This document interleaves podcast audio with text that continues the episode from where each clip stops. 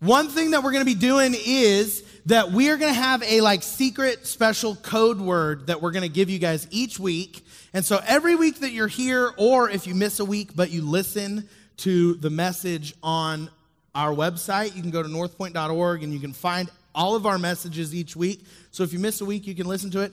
Colin and I are going to give you guys a secret code word. And so what you're going to do is then you're going to get on Instagram uh, and send us a message or email us or um, I would say text us, but I don't really want all of you to text me. But you let us know that you were here. You tell us the secret code word. We're going to keep track of how many of you were here each week telling us the secret code word.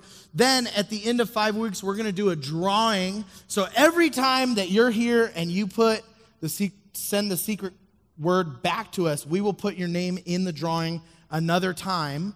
All right? And then at the end of the five weeks, we're going to do a drawing for this super awesome, super swag bag that we're going to put together. We're going to be making new shirts soon that we're going to sell you guys, but the winner will get a new shirt uh, for free. It'll have gift cards in it. It'll probably have stickers in it. It might have a book in it. Maybe it'll have a tape cassette in it. I don't know. It could have all kinds of stuff in it, all right? So you're definitely going to want to win it. Every week that you're here, send us back the secret code word. We'll put you on that list again. We'll put you in the drawing. If you're here every week for the next five weeks, we will double your chances of winning and put your name in the drawing 10 times. All right? So you want to be here and bring your friends. Okay? Sound good? So this week, your first super secret code word, take out your outline, write it on your outline or something, or you could even just send us a message no, don't, don't use your phone right now. Write it on your outline. Your code word is sunscreen. All right? Sunscreen. Huh? That did you just say that's a word? Yeah, it's a word. What did you say? Send it to us on Instagram or email me. Say, hey AJ, I was at church and you said sunscreen. That's all you need to say. Sunscreen. What? It's my name at northpoint.org. You'll find it. It's not hard. It's not hard, okay? Put your hand down. No, no, stop it with your questions. Sunscreen, okay? That's enough. We're not talking about the secret code word anymore. Sunscreen. Let me pray for you and then we'll get into this message. Heavenly Father, we thank you for tonight. God, we love you so much. Jesus, you are our portion, you are our provider, you're everything that we need. And tonight, would you just speak to us?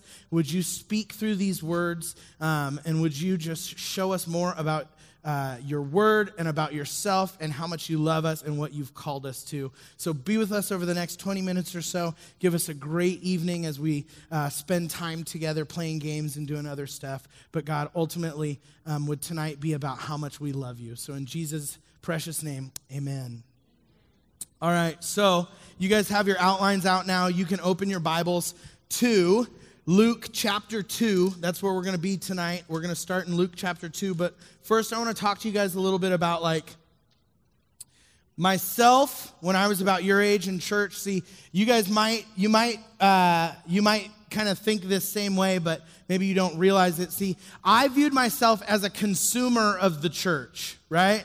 I viewed myself as a consumer of the church, and I thought that my church existed to entertain me, um, to serve me, right? And I thought that, like, man, if I'm not growing in my relationship with God, that it's probably like the church's fault that my leaders weren't doing a good enough job. I would often go to church with a critical attitude, looking at things and going, man, that song's not very good, or that message wasn't very good. And you guys are probably thinking that right now. You're probably thinking AJ's not very good, right? Or you think, man, Colin sounds, he's got the voice of an angel. Yes, you do, right? And so it caused me to be like critical of my church and it's I started to like look at other churches and judge my church against them and you guys might even do that. We know students do that all the time. There's even times still that I do that and I see other churches that, you know, bigger and they have better, you know, like more budgets and more they've got like a bull that you can ride and they well, I don't know, they have all kinds of stuff. And I'm like, "Man, if only we could do that." Right? Because I was a consumer of the church. And I imagine that a lot of you guys find yourselves feeling that way at times too. You may not even realize it, but you might find yourself thinking, like after a service, like, oh, that wasn't funny enough. Oh, that wasn't good enough. Oh, I wish they played this song. You know, you guys understand what, what I'm saying? You guys get that? How many of you have ever left church, either showed up or left here with a critical attitude? Anybody? It's okay to admit, right? Sometimes we don't go. Sometimes we think like, oh, I don't want to go to service. We've had some of you guys tell us like, I wasn't going to come tonight. I don't know. I just wasn't feeling it. Yeah, I know. It wasn't you, but thank you. right? I just, I don't know. I'm not feeling it. I'm not feeling it. Anybody guilty of that? Right? I don't know. I just have I have better things to do. I don't know. Someone told me tonight, I forget who it was, but like one of you was like, I don't know, I could I Oh yeah, it was you. Okay. Sorry, I didn't mean to point you out, but it was. Um I just got excited because I remembered who it was. And you, I, why did I have to come so early? I could still be asleep. It's summer. You don't need to sleep at 6:30 at night. You did too say that. Don't even let, not you, Abby. She was never sleeping. She's a non-sleeper. All right. We all do that. But tonight I want to talk to us about like how should we really view the church? What's our responsibility? What's your responsibility as a teenager? How should you view the church? What should your expectations of your time at church be like? Right? If you show up thinking, man, I hope AJ's good tonight, or I hope Colin's teaching tonight, or whatever, is that the right mindset? We're going to answer that tonight, but thank you. Right? So, what is the example that we see from Scripture. How do we act as students, right? You guys may have people, like you guys might have heard things. We're gonna, I'm going to touch on this in a little bit, but you guys might have heard things like, oh man, you're the next generation. And people say it like it's a good thing, like, oh, I'm excited about the next generation. And they make it seem like, man, like you guys just aren't there yet, right? Like someday you'll be in charge, or someday you'll be good enough, or someday you'll be old enough to like be a leader in the church. But tonight I want to talk to us about like what is the biblical example that we see? And our primary goal as believers is to be Christ like, right? You guys know that. Like, our number one, like the thing that we do, the way that we live life the most successfully is that we are Christ like. That should be our number one pursuit to love God and love others. And we do that by being Christ like. So, what is Jesus' example of what a student looks like? Have any of you guys ever wondered what Jesus was like as a kid or as a teenager? Yeah, some of us have. Some of us have. If you know uh, the Jesus story well, you know that the Bible doesn't really talk about Jesus as a kid very much, right? There's actually one story that we find, just one story in the book of Luke, chapter 2, which is where we're going to be tonight. And uh, it shows us what Jesus was like as a teenager. All right? And it, this shows us our example of how we should view our lives and the church. Okay? Because you guys are called to be Christ like just as much as your parents and your grandparents are called to be Christ like. Okay?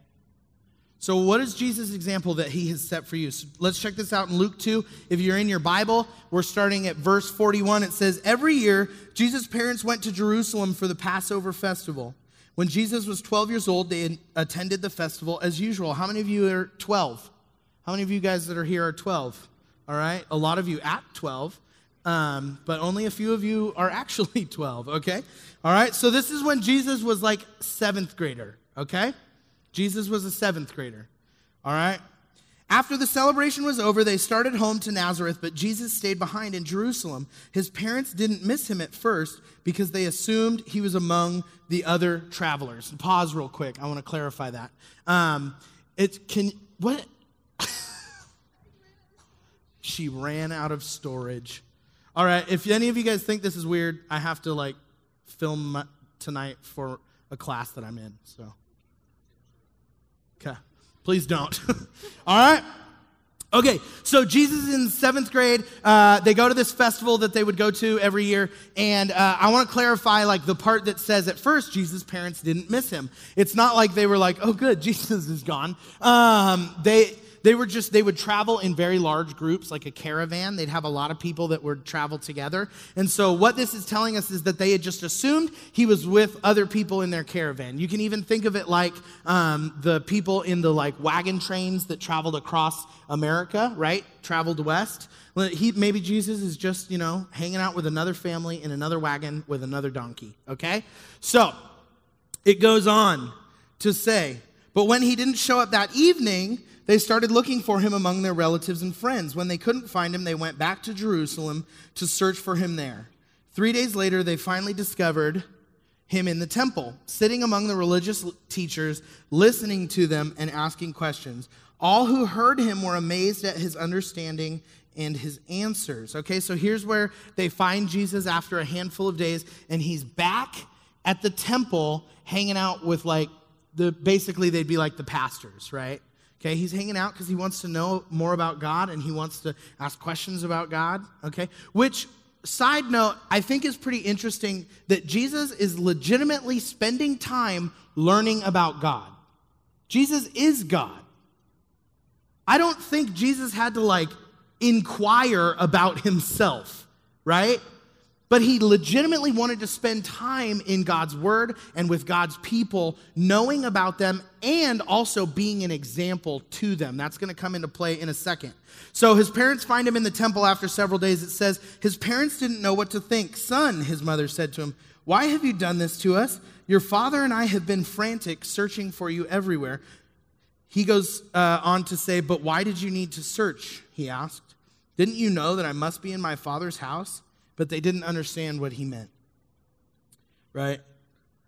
So, like, Mary is like, Jesus, your father and I were worried sick. Has any of you, any of you guys like missed curfew and your mom's like, we were worried sick? Megan? No? Well, that's because you don't miss curfew. Yeah, exactly. All right? Right? We were so worried about you. Do you think like, do you think it was hard parenting God? I do. Because, like, Mary knew that Jesus was God. So, like, that had to kind of change her, her parenting style, you know? Do you think Jesus as a kid was, like, kind of annoying? You know? Maybe a little irresponsible? I mean, because Jesus was perfect, but, you know, little kids are, they're weird, right? So, there was probably a time where Mary was like, Jesus, you stop at this instant if you'd like. Or so help me, got you. Right? Like that had to be weird. Okay, anyway, back to it. Okay. So then they returned to Nazareth, uh, and he was obedient to them, and his mother stored all these things in her heart. Jesus grew in wisdom and in stature and in favor with God and all the people. All right. So they've lost Jesus. And after several days, right, they realize, like, hey, God's not with us anymore. Um, imagine how nervous you would be if you were like, oh my gosh, we lost God, right? That'd be bad. So they go and find him, and he's in the temple, and he, his response to them is, Don't you know this is where I, where I had to be? Why'd you even look for me? Of course, this is where I wanted to be. You should expect that I want to be in my father's house, right?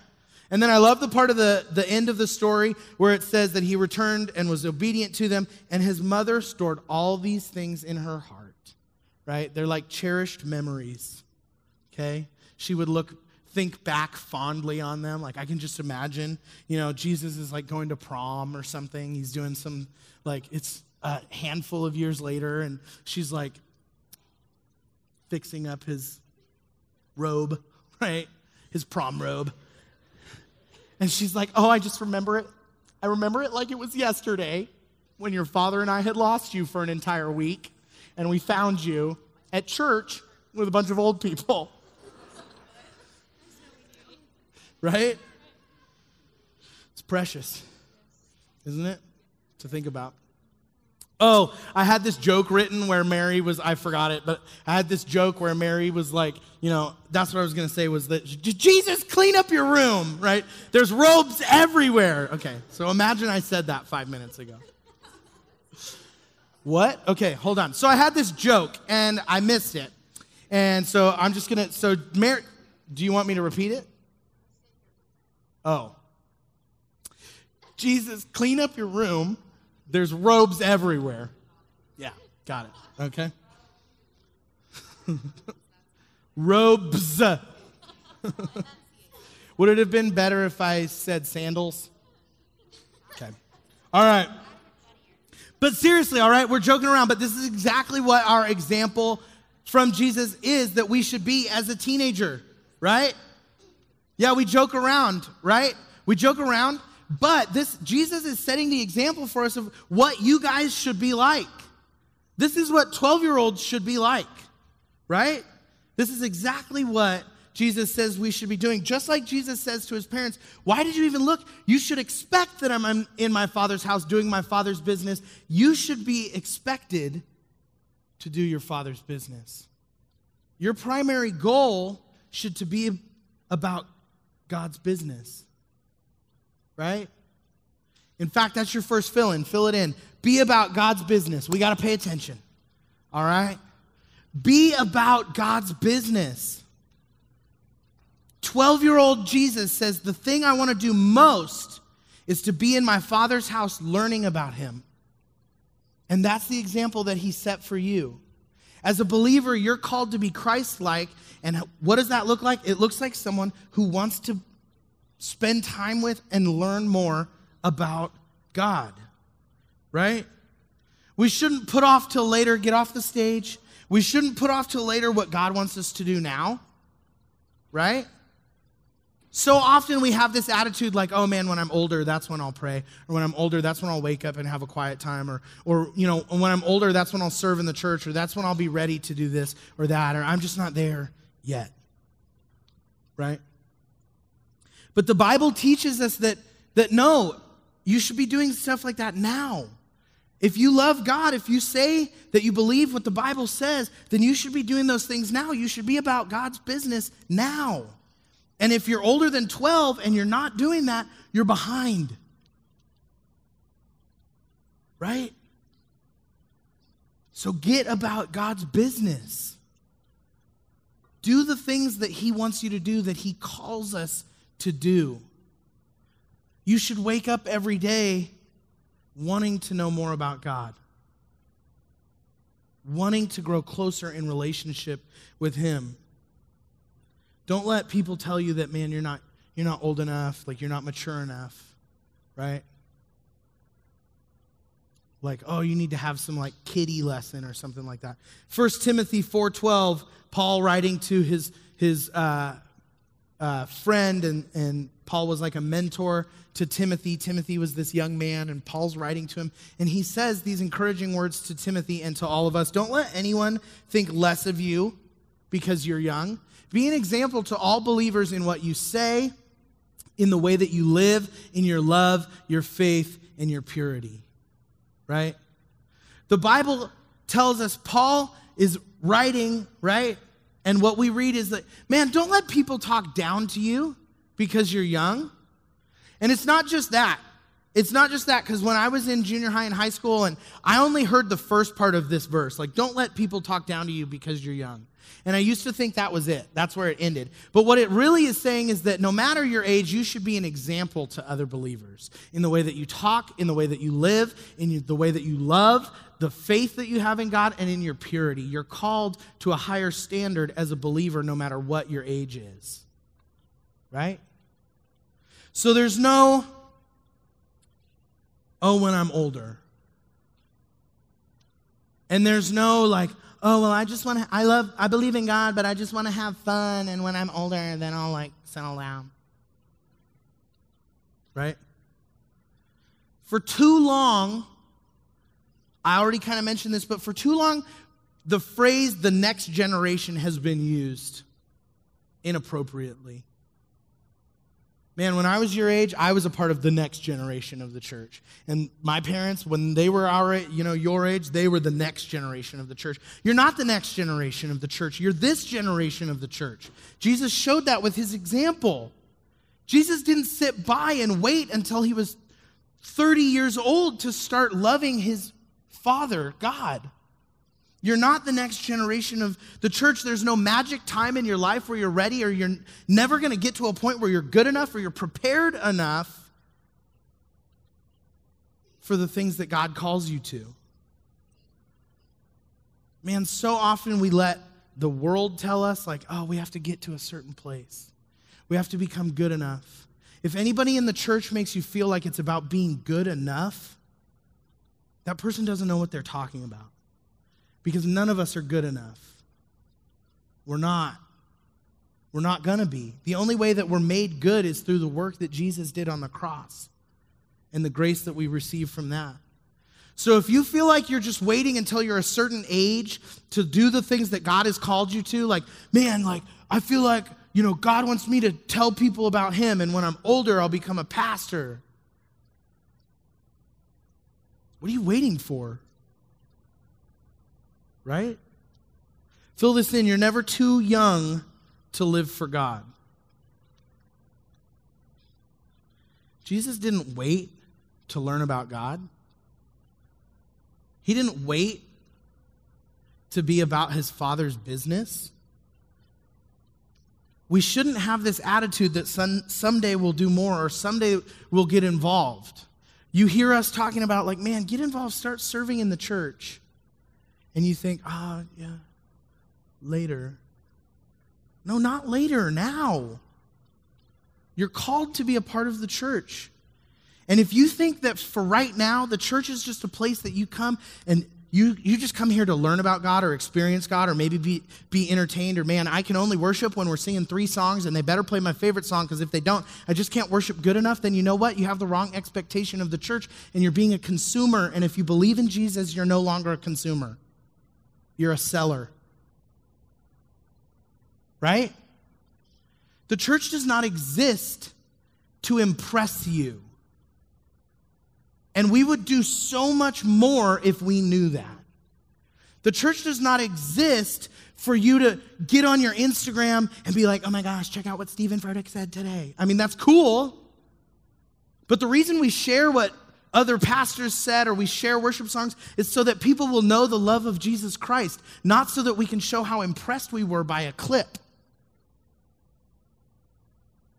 And if you're a consumer of the church, you need to change your expectation of what the church is going to do for you. Because no longer are you here as a consumer. If you're a believer, you are here with a job. You are here as my coworker. High school students, you are here as Colin's coworker. If you believe in Jesus and you have that faith in Jesus, you have a relationship with him and you're saved, right? You've made that step. You're Colin's coworker. Floppy, Colin's coworker.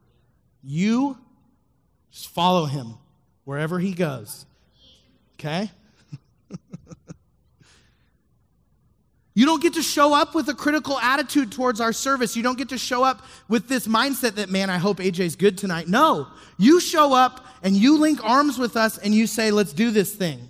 We got work to do. You know why? Because you have friends that don't know Jesus and it's your job to bring them. Because if you know who Jesus is and you know what he's done to save your life, it's your responsibility to share that with other people. So you don't get to just show up here for yourself.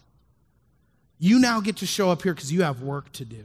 You understand what I'm saying? You guys are here now because you make this happen. I'm not the church leader. We are the church, and we lead this church together. You understand? Your final fill in, just write this in, is that we all have a role to play. We all have a role to play. And it's not a joke.